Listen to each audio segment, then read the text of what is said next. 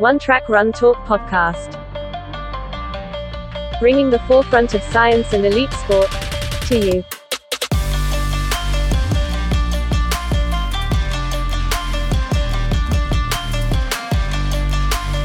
Hi, guys, and welcome to the One Track On Demand section. This is one of our run chats that we've put up, and today's subject is immunity.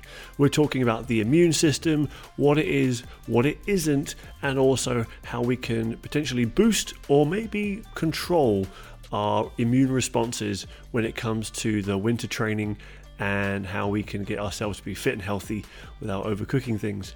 We spoke to Pete Williams, who is a functional medicine specialist and founder of Functional Medicine Associates in central London. Enjoy. Any questions, comments, please feel free to tap us up, and uh, we look forward to hearing what you think.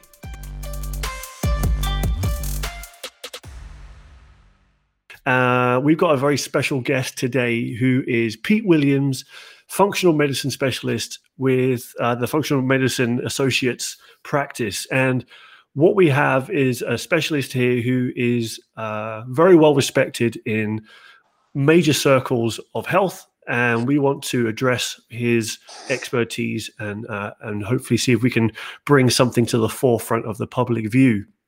Uh, I've known Pete for a while now.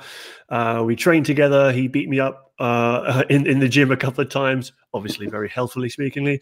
Uh, but uh, I've, I've, I've really respected his opinions and his thought process. I think that's the biggest thing that we've we want to go through today is the thought process behind health, because as we know, there is a huge amount of um, speculation, and uh, hopefully we can kind of give some context to that and, and bust some myths. So, uh, hi Pete, how you going? Good, mate. All good. How's things? Yeah, not too bad. No, not too bad. Uh, we've got a special guest uh, presenter here as well, Andrea, who Hello. is uh, head of our content at One Track. Hey, how you going? All good, mate. Yeah, yeah, fine. How are you guys? Yeah, all good. Um, so, uh, Pete, love to talk to you about one, just yourself. How did you, or one, what do you do? Who are you, and how did you get here? Uh, oh God. Well, very briefly, it's been a 30-year journey, um, Fletch, to get to this point. Um, um, my original academic career was as, as an exercise scientist. I've got a, a couple of background degrees in exercise science. Um, certainly, my research degree um, uh, was really the application of exercise science more to chronic disease populations. Um, and that really got me interested more in, in chronic disease populations rather than the uh, the sports performance side. And and since then, I mean, God, that was that was nine. I finished those in the show my age now in '97, uh, and really Well, from you're 21. Well done. yeah, something like that. really, it's been a, um, uh, a, a another twenty-year journey, really, in understanding. And, and I suppose there's there's a couple of terms that people use, but systems medicine is probably the the easiest term. Some people suggest functional medicine, and and when people ask, well, what do you do? I suppose we we we we tell them that we are. Um, certainly, me and my group, we are specialists at not being specialists, but we are the conductors of the orchestra, if you like, and, and we understand maybe how the dots are joined up better than most because the way we've been trained, certainly over the last 20 years, for me, I've been on a, a 20 year journey, postgraduate medical education journey um, on understanding how all these systems fit together at any one time and what is the most appropriate medical strategy or health strategy that you you need to produce to to, to look after someone?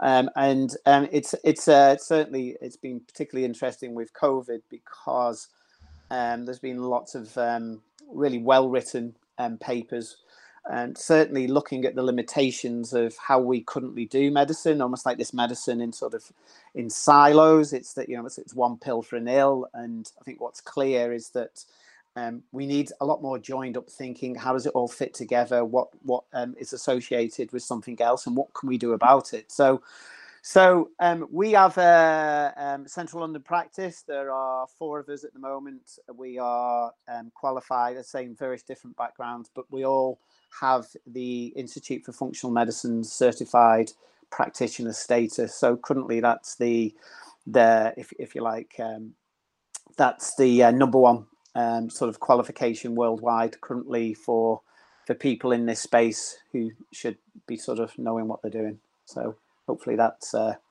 um, gives you a little bit more clarity on on, on me and my group. Yeah, Right. absolutely, absolutely.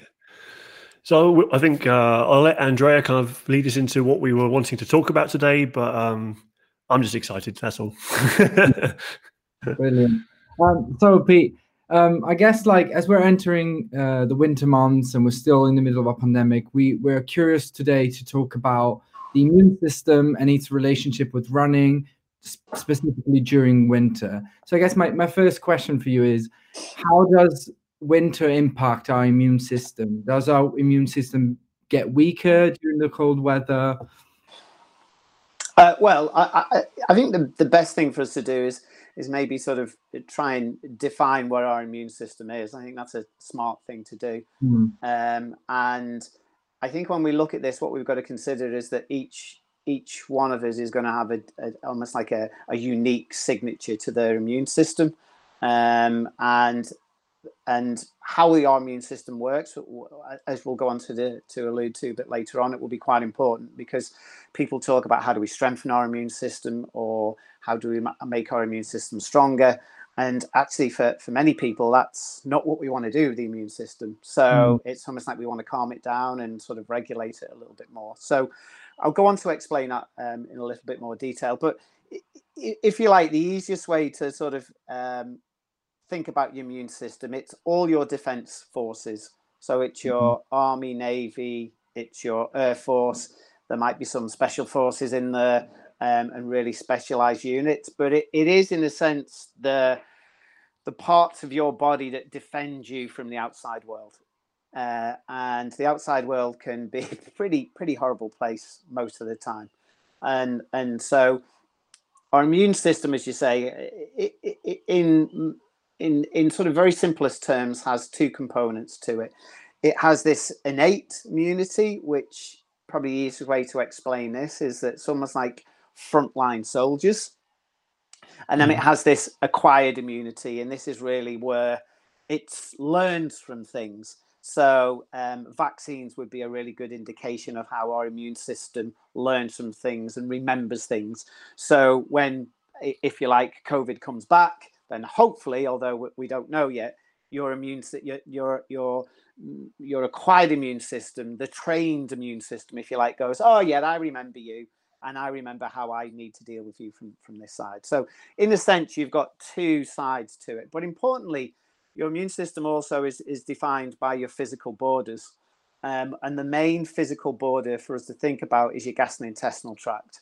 So I just want to give you a sort of basic bit of physiology because it's really important to understanding this. Is that your gas? If we took Fletch and basically pulled his GI tract from straight, we'd be able to see basically a tube, and that tube would go from his mouth right out out of his bottom.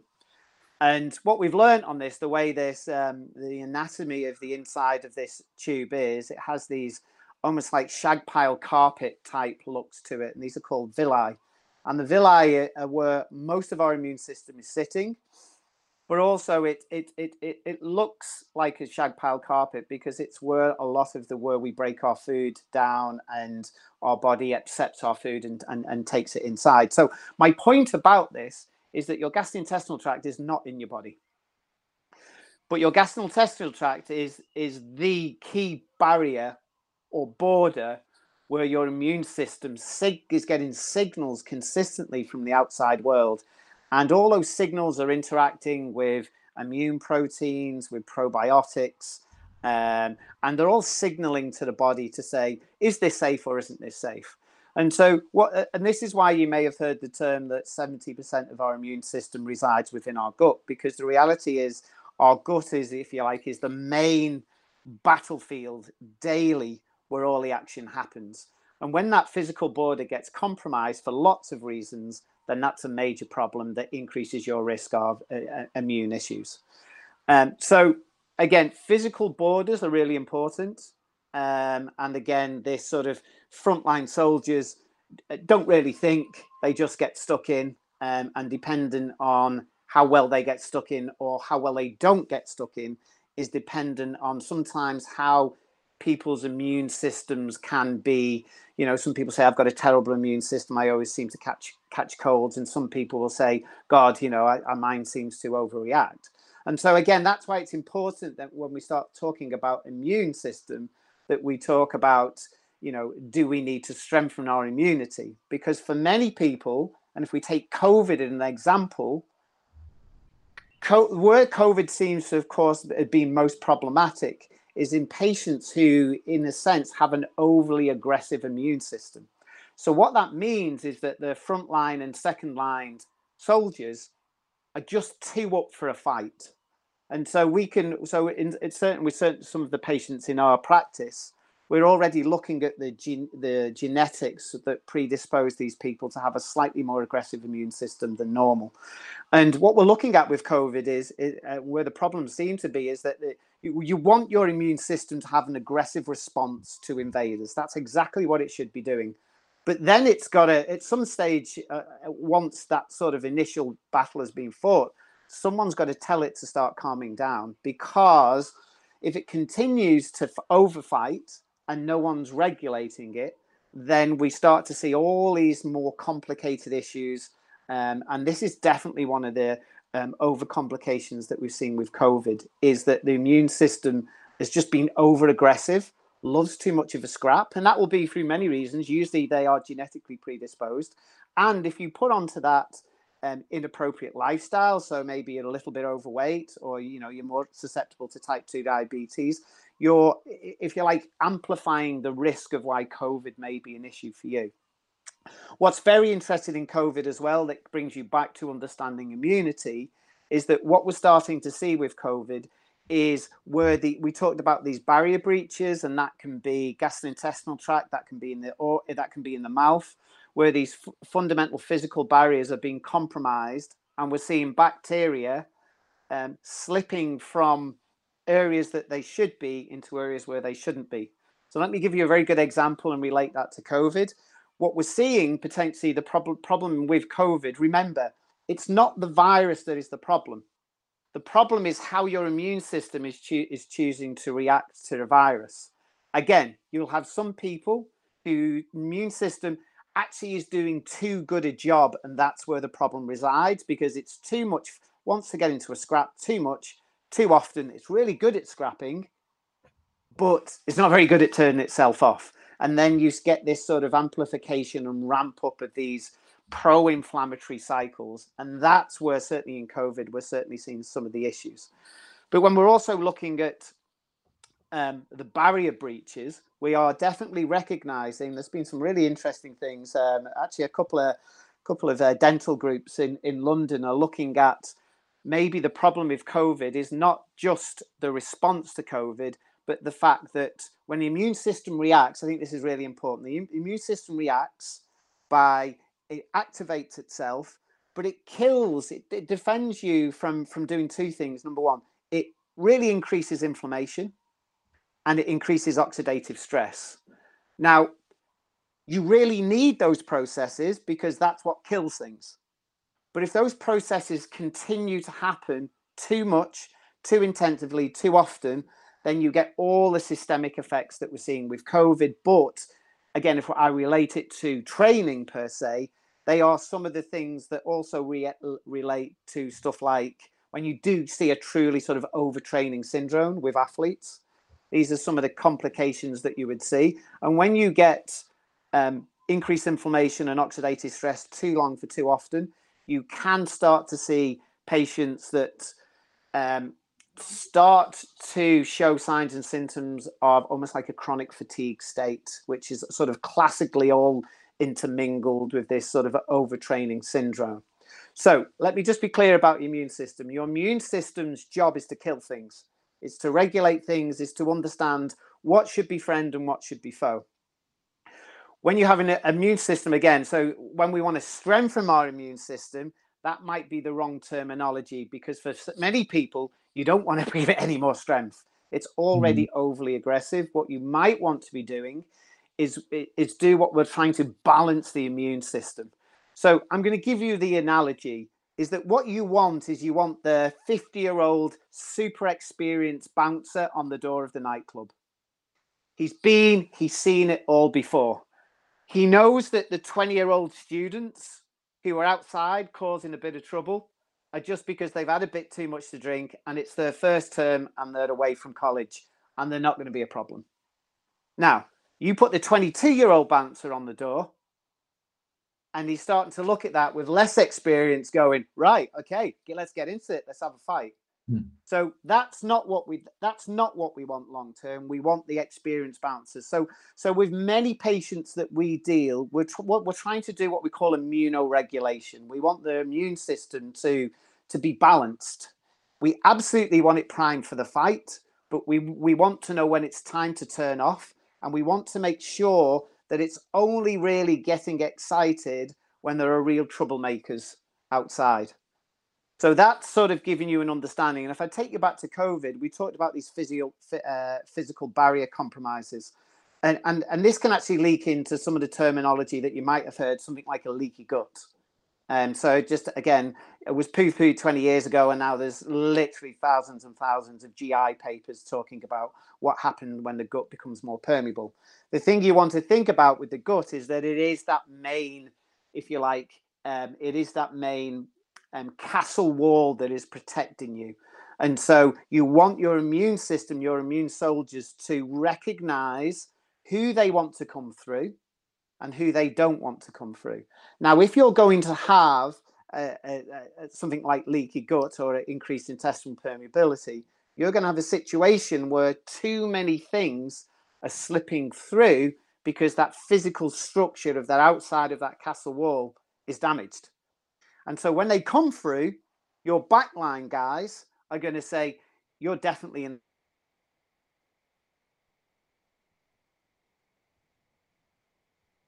If I bring you back to COVID, what we are looking at is that we do believe that a component, particularly of COVID, and particularly of some of these long haulers, are that we see these bacterial super infections that might be running sort of um, together. Um, I can't remember the word that you use. When you describe things that run um, alongside each other, but you, it's not just again, it's not just the virus. It's more the how the immune system is responding to the virus and whether through that response of immune activation, oxidative stress, and and, and inflammation, we start to see problems with other co-infections that rise up.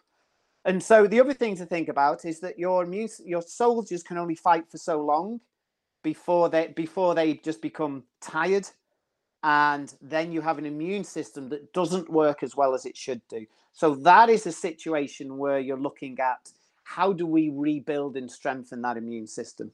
So you've got this real balance to keep it really simple. You've got some people who whose immune system are, are always overly aggressive, and you want to try and tune that down a little bit. You've got people's immune systems who are just really just not doing the job at all, and you want to rebuild that up. But we're really looking for this sort of eh, what we call this immuno immuno balanced immune system. Fights when it needs to, but doesn't and stays calm and understands who's outside of the nightclub at the right time. So it doesn't overreact and it doesn't underreact. So that's giving you an understanding of what's happening from an immunity perspective. I think your question was, what else gets into that that is involved with, with, with the winter and why do we seem to have more problems in the winter? I think there's two ways to look at this very simply. Is that sunshine and heat tends to kill most viruses infection and infections. And so we just don't see as nearly as, as many viruses and infections through the summer um, um, um, um, and spring months. The other thing that we think is going on, well, there's a couple of other things, but the main thing, again, which is I think will be um, an, an, easy and, and very solid takeaway for, for, for, anyone listening is that we do believe that vitamin D plays quite a major role in helping parts of the immune system do the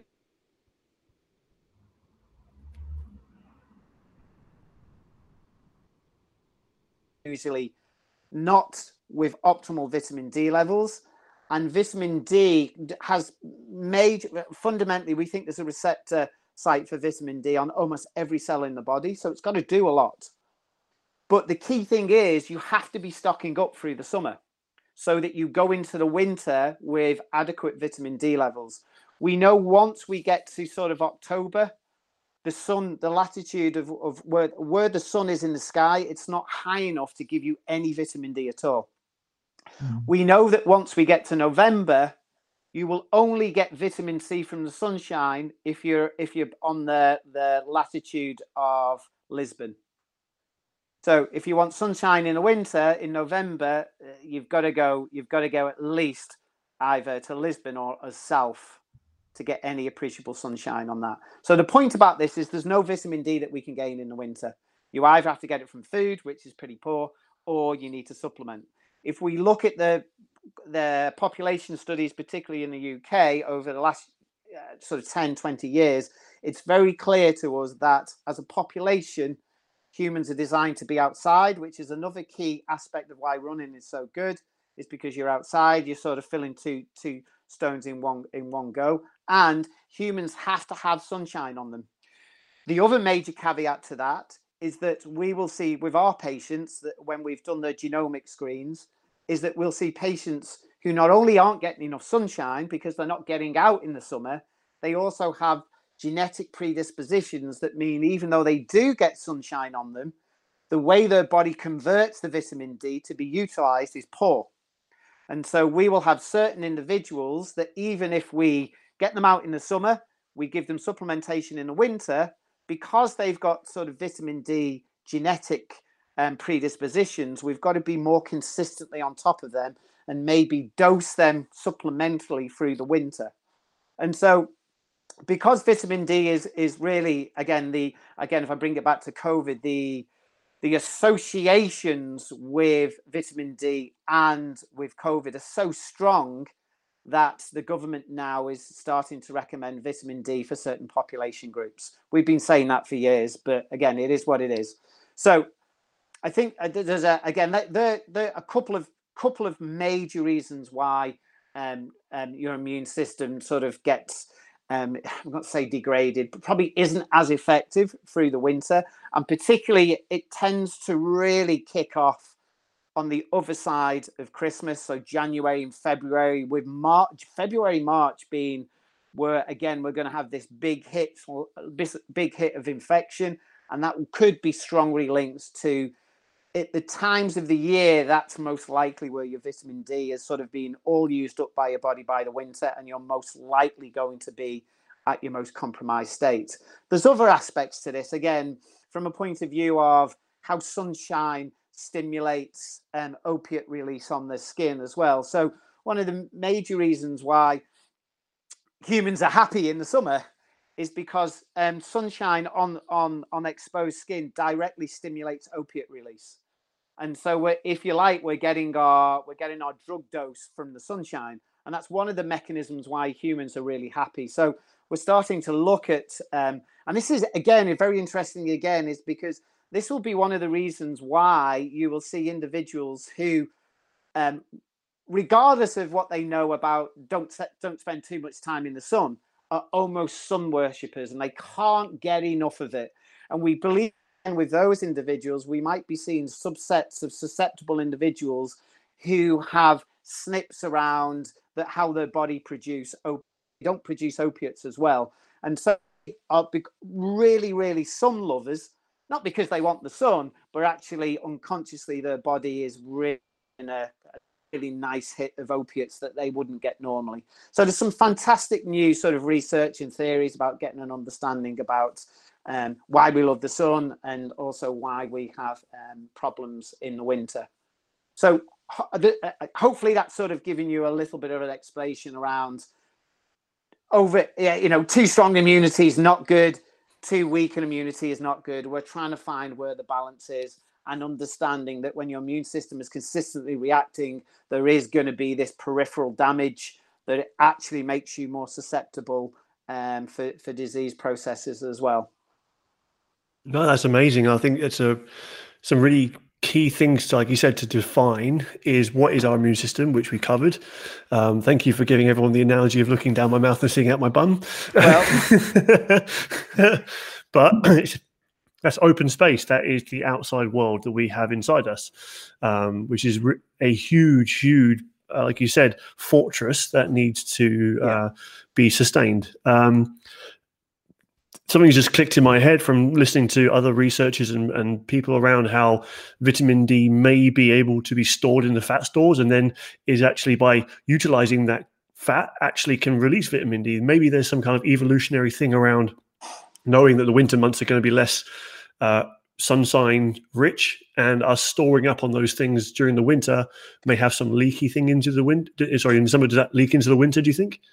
Yeah, so uh, I suppose uh, uh, uh, this is where we get these environmental cues, and you know, one of them uh, again is is that um, I suppose this is why, uh, if you like, in the animal kingdom, birds will will stock up on a lot of berries as they come into autumn, and and it's because, um, and I, I, suppose the question is why do fruit ripen at, at that appropriate time? Because it, it linked into the changes of the seasons and the diminishing light and you know humans and animals are you know are getting ready for the hard winter what's quite interesting about vitamin d is that we know that actually the the, the more body fat you have the more difficult it is for you to metabolize vitamin d because the sort of evidence on a very simple term is that sometimes vitamin d it, like they use the words get sequestered in the fat cells so it's a bit more difficult to actually sort of get it to where it needs to go and so there's definitely evidence that the more overweight you are, and again, so two things to think about with vitamin D. Where you would be worried about people would be overweight. Um, you would also be worried about darker skin. And so, because again, what we know, the reason why, so so skin color is a genetic if we believe that we're, we're pretty clear on the evolutionary evidence is, is that we've all come from South Africa um, all born to the same mum, so we're all related. But this journey of two to three million years, we were all we all had dark skin. But as we've mutated into northern climates, obviously we don't get as much sun. So really, it's important to go to the extreme, which would be very light skin and ginger hair. Why is that? It is what's happened over millennia is that these these um, these populations of essentially the skin has had to mutate because where they're starting to live, they just don't get enough sunshine through the year.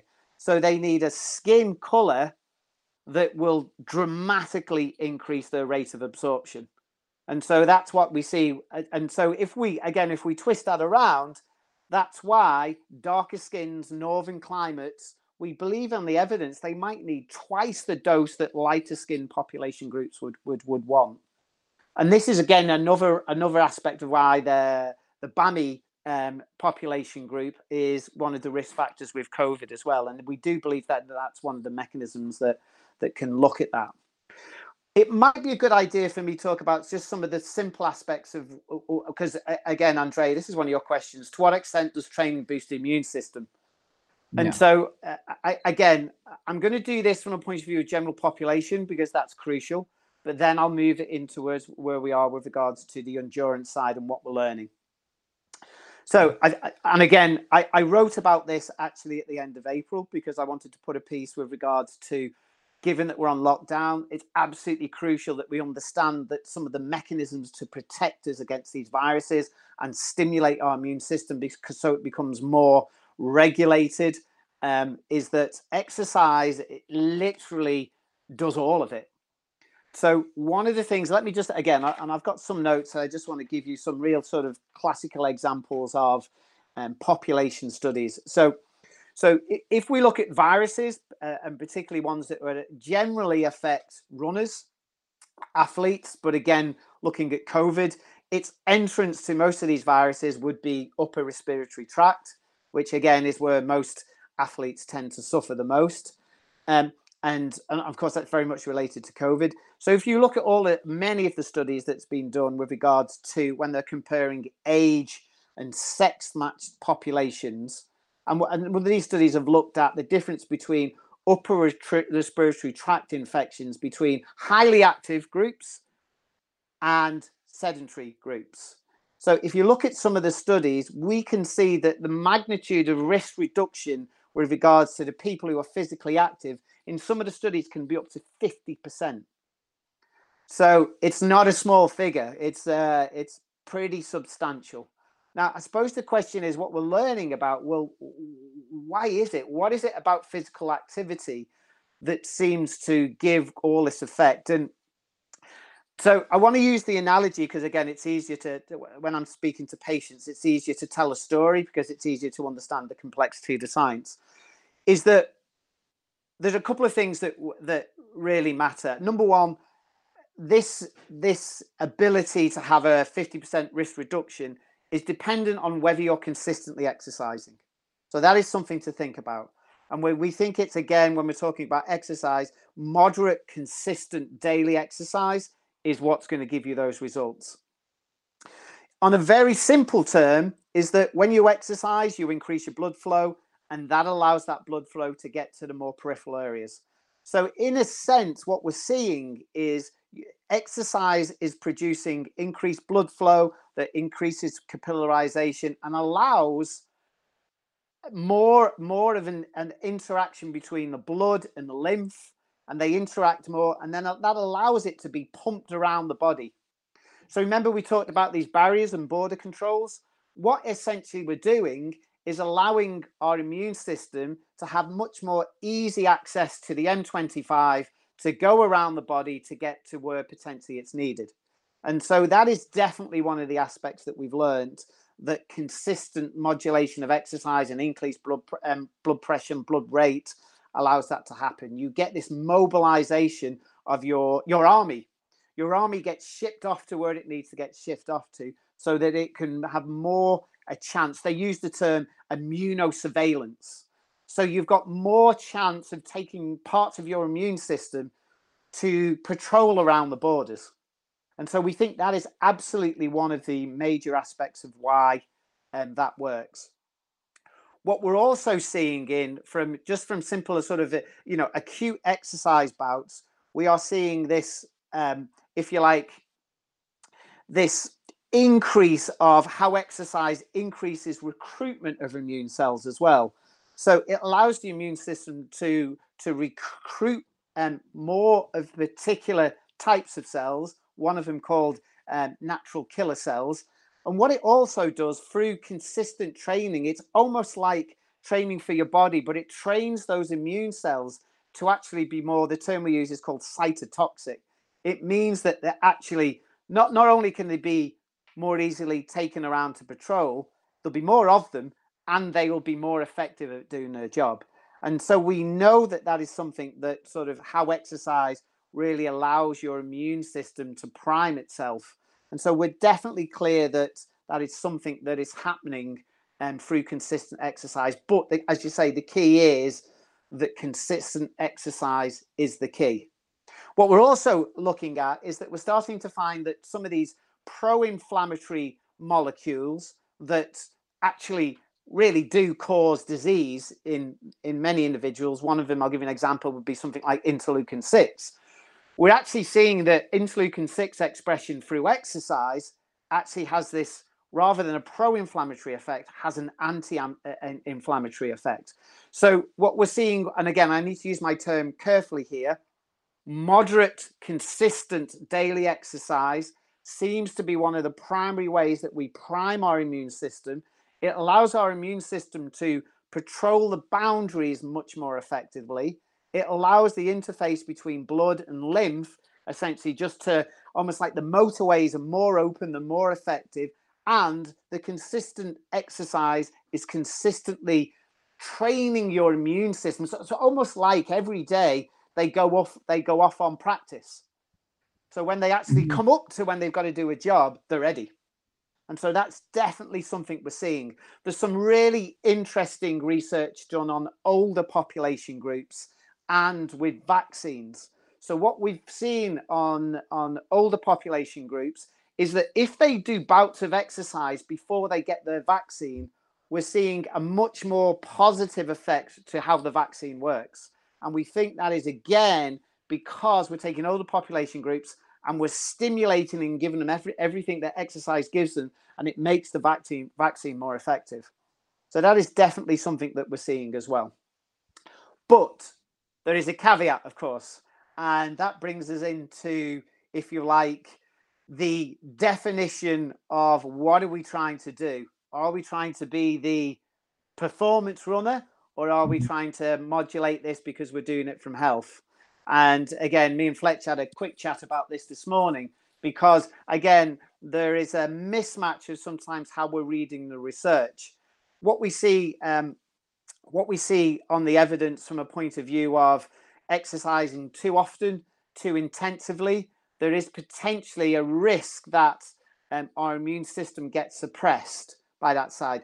However, there is another caveat on this, of course, and this sort of the myth of exercise induced suppression is actually being um, interestingly redefined because what we what we tend to see from hard exercise is we'll see some inflammatory markers because obviously hard exercise damages the body and you can take it from me. If I could show you some of the blood tests that are coming in from um, from some of the crossfitters that we've um, had the pleasure of working with three or four days after particularly intense sessions, their body's a mess. So again, let me just redefine the exercise again. I think we we we never see just some of the fundamental damage that can happen from very high intensity exercise because you're not going to be running a blood test three or four three or four days afterwards. I mean, when we get it back, sometimes the the lab panics and calls us and says, "You better get this patient down to the ER room." I'm like, "Okay, it's okay. It's because they've done a massive workout and we're seeing lots and lots of liver enzymes elevated. We're seeing creatine kinase in the five thousands, um, because their body is fundamentally broken down from those exercise." Now, two things to think about: Does exercise strengthen um, strengthen and make our immune system more primed to do its job? Absolutely. And as we just discussed and alluded to, with normal population groups, then moderate consistent exercise will what will stimulate that. I will reiterate that for or bring that into more athletic population groups. Where, I see the mistake in practice for athletes is that they don't have a fundamental fundamental good enough grasp. And I think this is where joining groups like Fletcher's, your group, is important, is because people tend to not understand, um, I suppose, the, the fundamentals about periodization and how gentle you've got to be about moving people up over time and how much we can expect them and their body to move up to a higher level without getting itself into trouble.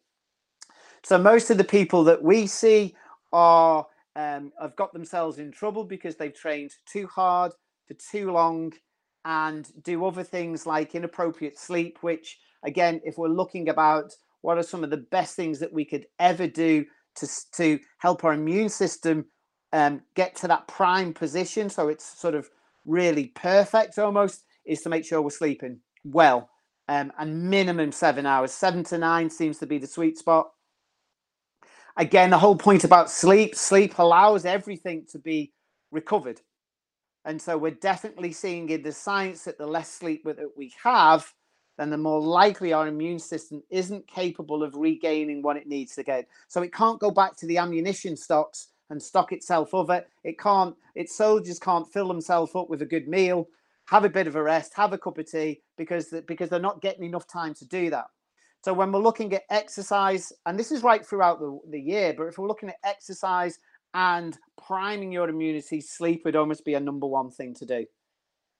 Um, so that is definitely something to do. And of course, this will probably run into a lot of your people who are running. They will be executives and they've, they've got probably high powered jobs and they've got a certain personality type, maybe more towards a type A personality. And so everything is push, push, and push. And they will definitely get themselves into trouble. And so again, it's it's understanding probably a lot more of what is is pushing their immune system to be problematic in the first place. So again, being realistic about how much you think you can get out of your body, but importantly, understanding that immunity and performance is this 360 picture. And if all you're doing is thinking about your strict periodization routine that you've written, and you need to go from what you've written down and follow it exactly, even though that you're knowing that a bit like Fletch, you cannot be the same athlete when you've got babies. It's impossible because you can barely get through the day. because you've got inappropriate sleep, you're highly stressed out, you maybe haven't eaten enough. Preach And that, so- preach that. And so your immune system cannot do the job that it needs to because of all the external influences that are already influencing you at the same time. So I think from them, what's important is that you've got to, you can only push your boundaries if there are a lot of things in place for you to allow to do that. Because if you don't, you will be these populations and patients that we see that, if you like, consistently drag themselves almost through mud for a year, wondering why their performance is not improving, wondering f- why they feel as though they're sort of consistently living in this. As one athlete said to me, I just feel like I live in a twilight zone. You know, I don't feel well and my performance ain't great. And that, but the biggest risk for athletes, in our opinion, is that they've got to be really, they have a mindset. And look, you know, I would like to think I was an athlete, still trying to be an athlete. And the problem is, is that we don't know. It, it's the the the most important thing I've ever seen athletes that do well are the ones who heed to the messages. Because if you're like me and don't heed to the message, you wonder why your joints are knackered because you're still trying to roll on the mat with 20 year olds that you just no way you they're just harder, stronger, more physically fit than you.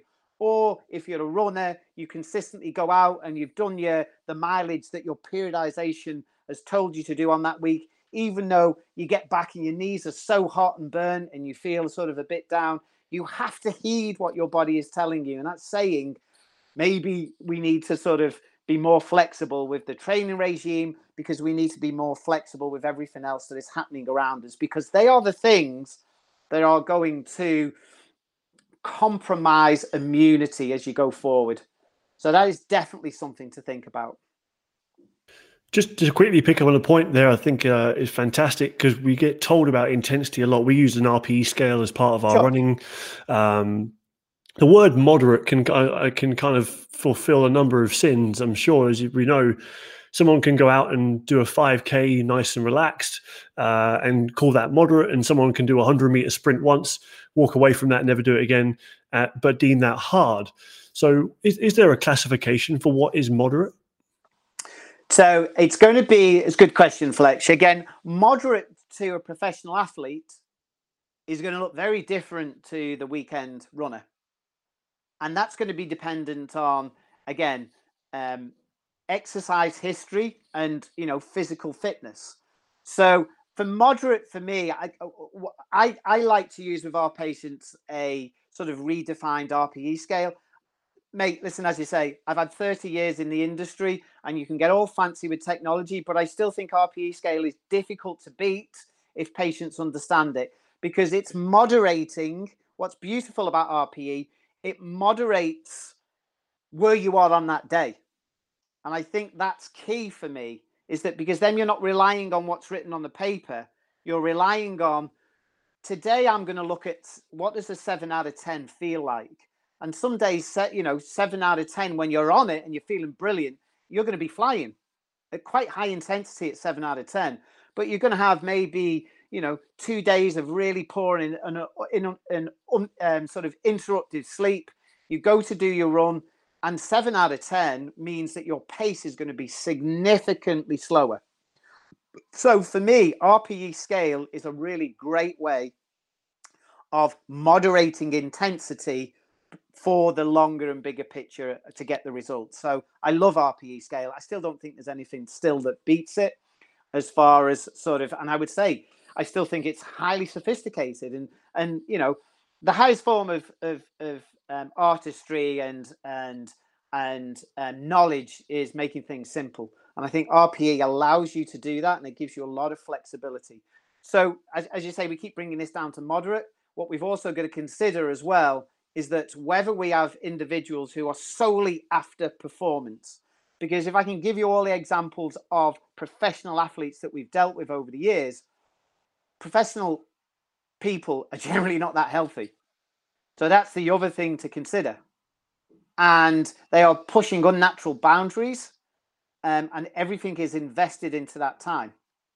And so we're very clear from, from our experience is that a lot of professional athletes can do amazing physical things, but it wouldn't they wouldn't be people that we would define as healthy.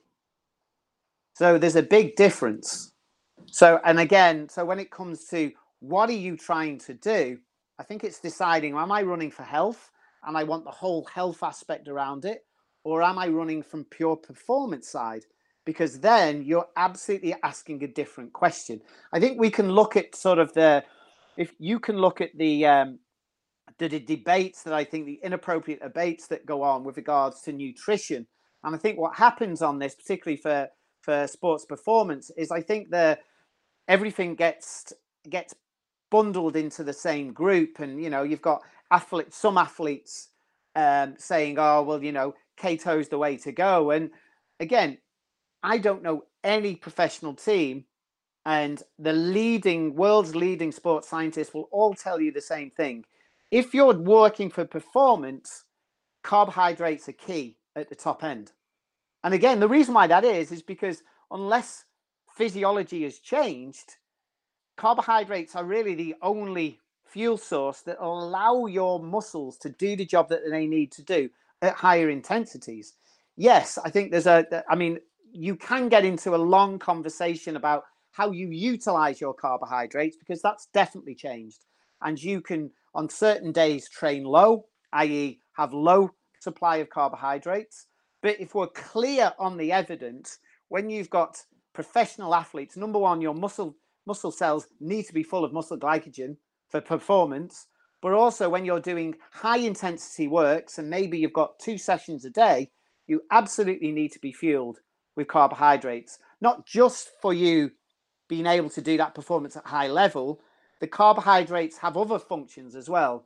Number one, we seem to know that the optimal level of carbohydrates that are floating around the body seems to talk to the brain and reduce pain perception. We're very clear on that. And this is why sometimes even um, swilling a bit of um, cordial around your mouth and not swallowing it will stimulate the brain to have a lowered pain sensation what we're also seeing is that again is that degree of um, stress hormone production after exercise is lower with optimal carbohydrate levels as well.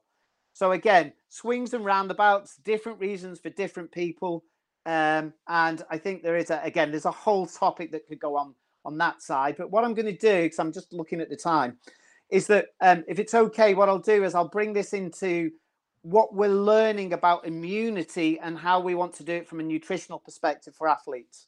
Yeah, so I'm going to start it on the basics and then get into a little bit more detail. Number one, you must be eating appropriate calories. So if you are undercaloried, unless there's a specific reason for do that, you won't have optimal performance. So there's a fine balance to find on that one. Too much, you're going to put weight on, and that's going to compromise your run too little, it's going to compromise everything else. So again, that's finding the balance on that. We've discussed sort of carbohydrates, and I think that's another a, a, a, for for another time. We're very clear on the dietary aspects that if we want to give your main immune defenders the appropriate food I'm going to uh, let me just interject into a little bit, a little bit more about what we're understanding about humans. So humans are a, a term we're using now. It's called holobiont, and a holobiont is a term that is used for a superorganism. And humans are superorganisms. Predominantly, they are slightly more bacteria than they are human cells. Now, a holobiont is a term that says two different species that are occupying the same home for the good of both. So we have this relationship where humans are slightly more bacterial, slightly more bacterial cells than they are human cells, but we both occupy the same vehicle, the human body, and both are trying to make sure that we've got a great home to live with. So the bacteria that reside on you, predominantly in that gastrointestinal tract, are doing that for two reasons. Is number one, they help you determine the the the assaults from the outside world. What they also do as well is that they create lots and lots of really good fuel for you. And this is what we're starting to see in the gastrointestinal literature. But that is dependent on if you want to have a really healthy body, you must have healthy bacteria. if those bacteria are healthy, they will make your body healthy as well. But that's got a couple of caveats on it. Number one, they have to be fed the appropriate fuel. And all the literature is pointing towards a high plant food diet to be able to do that. So, when we're looking at you must have appropriate fatty acids, you must have appropriate protein, absolutely, and you, you must have appropriate carbohydrates within that structure. Those carbohydrates need to be high in fiber and a rainbow of color. One of the key aspects that we're looking from a point of view of, of immune health, but are the overall health indicators going forward, we have this thing that we call the microbial diversity index. So the more the diverse your gastrointestinal tract is with different microbes and bacteria, the healthier that gut is. So the analogy is the difference between a rainforest and a field of corn. If a couple of species in the rainforest for some reason get attacked and die out, it, it's not a problem. But if you have a cornfield that gets attacked, everything dies out. And this is absolutely what we're representing in the human in the human microbiome. So the key on that is to make sure that you're doing your best from a point of view of immunity um, that from foods, a rainbow of color matters. So you're looking at different colors, different fibers, different textures. And there's a reason why they're different colors. It's because they are bringing something to you that you can't get from the other colors. And that's where the health matters. So here's the point I get loads and loads of people who come to see us and they think they've got an amazing diet because they have um, salmon and broccoli daily. And I go to them, brilliant. But the reality is, over time, this is not going to feed all those other bacteria because there's not a diverse enough match. So if you're looking to develop immune robustness, if you're looking to, to start to develop some of the major mechanisms that we're determining health for, you have to have a lot of fiber in your diet. You must be having microbial diversity from a rainbow of colors. Very simply, we say to our patients, your plate has to have lots and lots of colors on it. Because if it doesn't, and you're not rotating through different color groups, you're missing out on that side. Now, the other aspects I'd see from immunity, which are quite important, is making sure that your protein levels are very adequate. Because structural and functional aspects, particularly of the immune system, if it doesn't have enough proteins, it can't build other proteins. And so having enough protein is important. And again, there's another conversation there, but too little is no good for you. Absolutely. And that will undercut the sort of structural and functional aspects of uh, joint services, muscle um, readaptations, um, and again, generalized immunity. When we're looking at you from a point of view of some of the major vitamins and minerals, again, some key players, vitamin D, probably prime, vitamin A is, is primed as well. What I would suggest on that um, is that a good quality multivitamin and mineral a day gives you that insurance policy. Um, and the reason why I say this is that we've had over two decades of experience with thousands of diets. Um, and not only do we have experience with it, we have the ability to test whether those diets are appropriate for those individuals. We've done thousands. There are a few things that is very clear to us is that we've had some of the on paper some of the best diets that you could ever imagine to see. But we also have individuals that regardless of those diets are highly deficient. And there's two things on that is that you have to know that what you put in your mouth doesn't necessarily represent what actually gets to the cells. And so it's not so much a question of my diet's great it's a question of well that's good that's the first point. The second point is does that food get broken down effectively enough and then gets transported off to where it needs to go. In our experience, we see a high proportion of individuals where that just doesn't happen. There's a couple of mechanisms I would say. Stress is the overwhelming mechanism that drives that. And stress adversely affects the immune system. It also, stress adversely affects the way the digestive tract works. Because remember, digestion only really optimally occurs with rest and digest. So you can't have rest. You can't have eat and answer that really stressful email that your boss has just sent you, which most individuals do, because your immune system is designed and your senses are designed for number one, it's all about how do I protect Fletch this second? And because I've just had a stress response from that email, suddenly my fight or flight is up. Therefore, blood is transferred to different areas, digestion sort of shuts down. And I think that also leads us into if you're looking at how digestion is affected right at the top end with sports, I think that's another conversation. We're definitely seeing some quite significant damage and susceptible population, sporting population groups to gastrointestinal dysfunction, to um, immune responses, um, uh, because the gastrointestinal tract, um, I'm not going to say all but dies, but when we look at the research, if you're doing two or three hours of training a day at reasonably high intensity that some of these professional athletes will be doing, the blood gets diverted away from the gastrointestinal beds and goes to the muscle tissues. And we're very clear that, in a sense, things are all but just about holding on to life. Some of them are dying off, and that is definitely some of the susceptible aspects that we're seeing. I want to, because I know where we're on with time. So I just want to talk about one more thing, and that is we have this situation where we believe that there is immunosuppressive aspect to exercise. Um, it, it, it's what is referred to, if you like, as the open window hypothesis. That, a, that there is a there is a, a time frame after high intensity exercise where we see um, where, where, we believe that we might be more heightened to um, infections. And the evidence suggests that we start to see some of the mucosal immune proteins like secretory IgA or some of the white blood cells that are slightly depressed um, after exercise. And this window might last for 48 hours that's currently being challenged and actually currently being challenged by a couple of researchers at Bath University because what they are suggesting that's happening is actually it's not that the levels have dropped it's as we discussed at the beginning what we're seeing is more immunosurveillance so actually more of the army uh, there's less of the army imagine all the army is on yeah exactly they're all on the m25 and then suddenly they've had a call to say we think there's some action going on on these borders, off you go. And so what we're seeing potentially is a reduction in some of these immune um, system molecules that have gone to the periphery.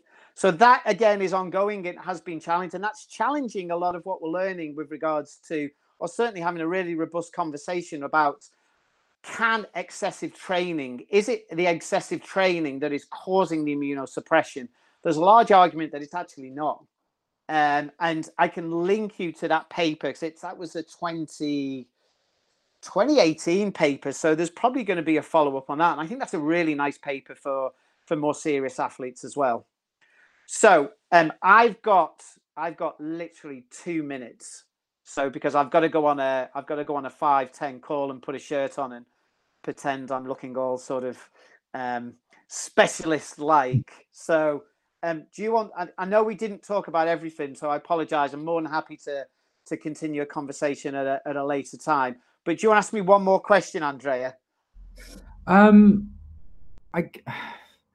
I've got I've got one question about training kit, but I wonder if that's a bit too long for you to, to cover now.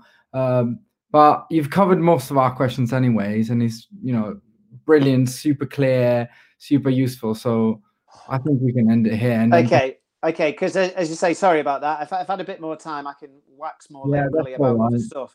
So, look, I, am very happy to. Uh, I'll link you into that that nice article I did. I'll also link you to that scientific paper that'll be really helpful. And and by all means, again, if you want to approach this again, we, we can do another call. And yeah. um, I'm very happy to because uh, it's good training for me. Uh, you know, the the key for me is that you've got to be able to translate all this into simple science, yeah. so people get the story. Otherwise, they forget what was he on about? I can't really get it. So the stories matter. So the M25 and all that sort of sort of. Yeah, no, I think it's a massive, massive part of what we're trying to do is we're trying to put that complicated, almost from a from a, a outsider's point of view, looking at a paper, going, "This is just jargon." Mm-hmm. And like you said, some of those words with numbers at the end, I remember algebra when I was younger. What the are you talking about? Yeah. those kind of things. Taking that and making it simple is really important. And what we've established today is the is the conversation is a lot more complex than put that hat on because you're going to get a head cold. Um, that's that's the kind of myth I think at the minute that we've already pre pre busted is that your immune system is so much more complex than we even thought or know right now, and it's still yeah, being and, discovered. yeah. And to be fair, no one really knows what's going Mm. on, and I think this is what COVID has exposed: is that we sort of think we know what we're talking about, and to be fair, we don't. And so, so I think uh, I think the other thing on that is that you've got to give the scientists a bit of a break. I think people have been really harsh on them. They've done an amazing job so far, but you that's what it's difficult to, to try and get over to patients. So when patients come to see you, is that they're expecting you to have all the answers for them, and you don't. Mm. And you've got to be very clear to say, look, here's here's our best guesstimates of what we think we understand. But you know, as I said to you, you know, some of the terminology we use around immunity is just wrong because for most people, their immunity is already too aggressive, and that's the problem. It doesn't need strengthening anymore. Geez, it needs calming down.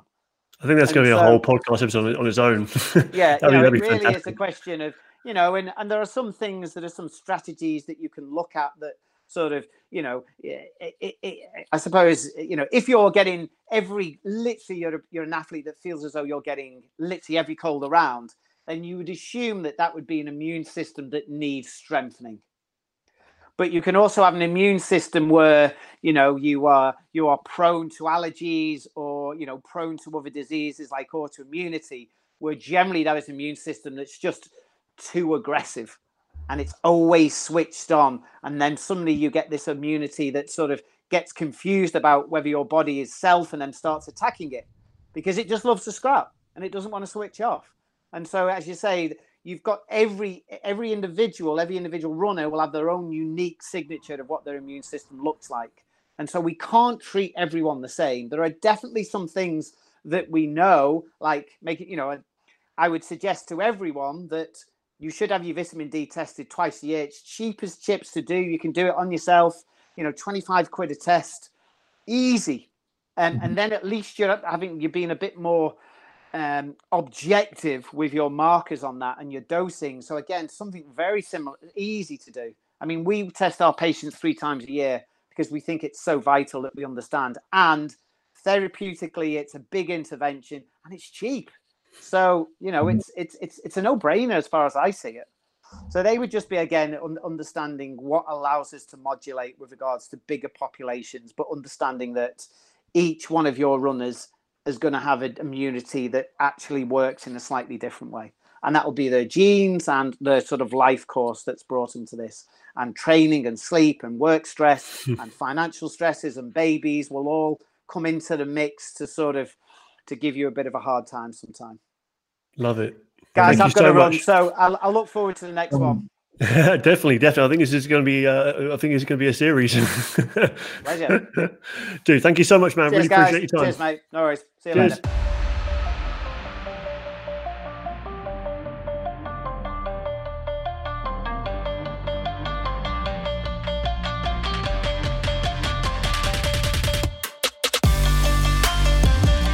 Hi, guys. Thank you so much for tuning in. That was Pete Williams from the Functional Medicine Associates in Central London. He's going to be doing a couple more calls with us at some point in the future. But if you have any questions or comments or uh, anything around the subject, please feel free to reach out to us or to him uh, on Instagram, Facebook, uh, every possible social media avenue you can think of. And uh, we will look forward to hearing from you soon. Bye bye.